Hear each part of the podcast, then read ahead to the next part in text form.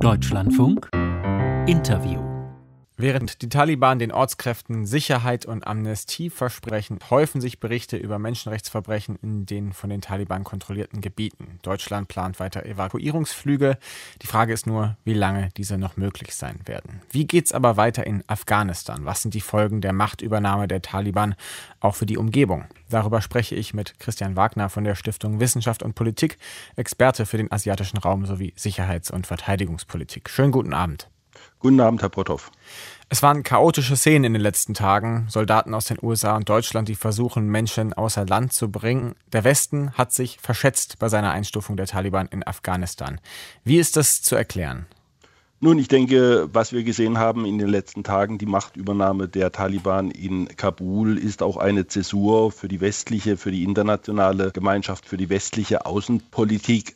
Wir sehen das Ende einer Phase, die die letzten 20, 25 Jahre anhielt, wo man versucht hat, durch Intervention Demokratie und Menschenrechte in andere Regionen zu transportieren. Wir stehen momentan hier vor einem Scherbenhaufen und auch am Beginn einer Aufarbeitung, sowohl im Bereich der Politik, im Sicherheitsbereich, aber sicherlich auch auch in der Wissenschaft, die uns noch sehr lange begleiten wird. Muss man dann im Endeffekt, äh, wie US-Präsident Joe Biden gestern konsterniert sagen, auch wenn die Mächte des Westens noch 20 Jahre länger in Afghanistan geblieben wären, hätte man dort nichts verändern können?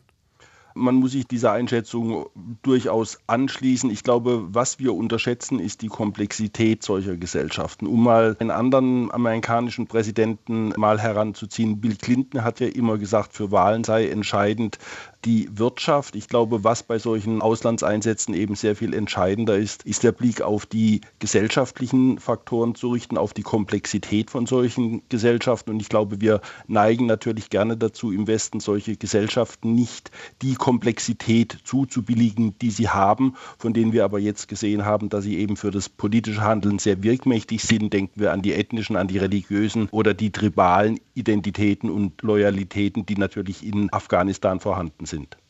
Sie haben gerade schon gesagt, der Westen muss sich überlegen, wie man in Zukunft in solchen Situationen umgeht. Was für eine Vorgehensweise könnte denn besser funktionieren?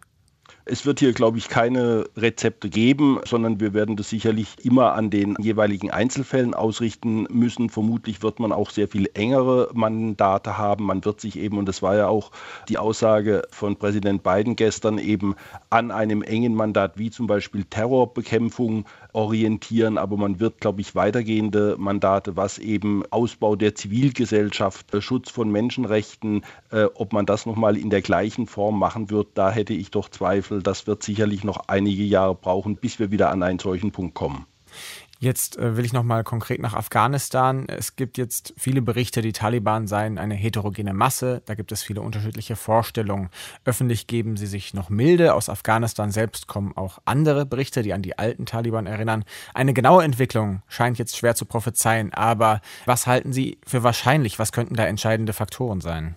Na, ich würde schon davon ausgehen, dass die Taliban auch eine gewisse Lernkurve vollzogen haben. Ich glaube nicht mehr, dass sie wieder ein solcher Paria-Staat werden möchten, wie sie das zwischen 1996 und 2001 waren. Also ich glaube auch die Taliban haben hier gelernt, das würde jetzt auch ihre medialen Zugeständnisse erklären. Ich kann mir auch durchaus vorstellen, dass die Taliban, die ja eine sehr heterogene Gruppe sind, dass es dann auch dazu führt, dass wir eben in verschiedenen Teilen des Landes sehr unterschiedliche Ausprägungen ihrer Herrschaft haben. Das heißt, in manchen Teilen wird es vermutlich mehr Freiheiten für Frauen, für Minderheiten geben, in anderen weniger. Ich glaube, ein wichtiger Indikator wird sein, inwieweit eben es den Taliban auch gelingt, ethnische und religiöse Minderheiten an der Regierung zu beteiligen, denn sie möchten auch anders als 19 1996 eben mehr internationale Legitimität. Sie benötigen die Hilfsorganisation, weil sie natürlich auch mehr Rückhalt in der Bevölkerung möchten. Und das erreichen sie natürlich nur, wenn zum Beispiel auch das Gesundheitssystem oder die Infrastruktur funktioniert. Wo wir bei internationaler Legitimität gehen, welche Rollen könnten denn andere, andere Großmächte als die USA wie China oder Russland auch für die weitere Entwicklung Afghanistans spielen?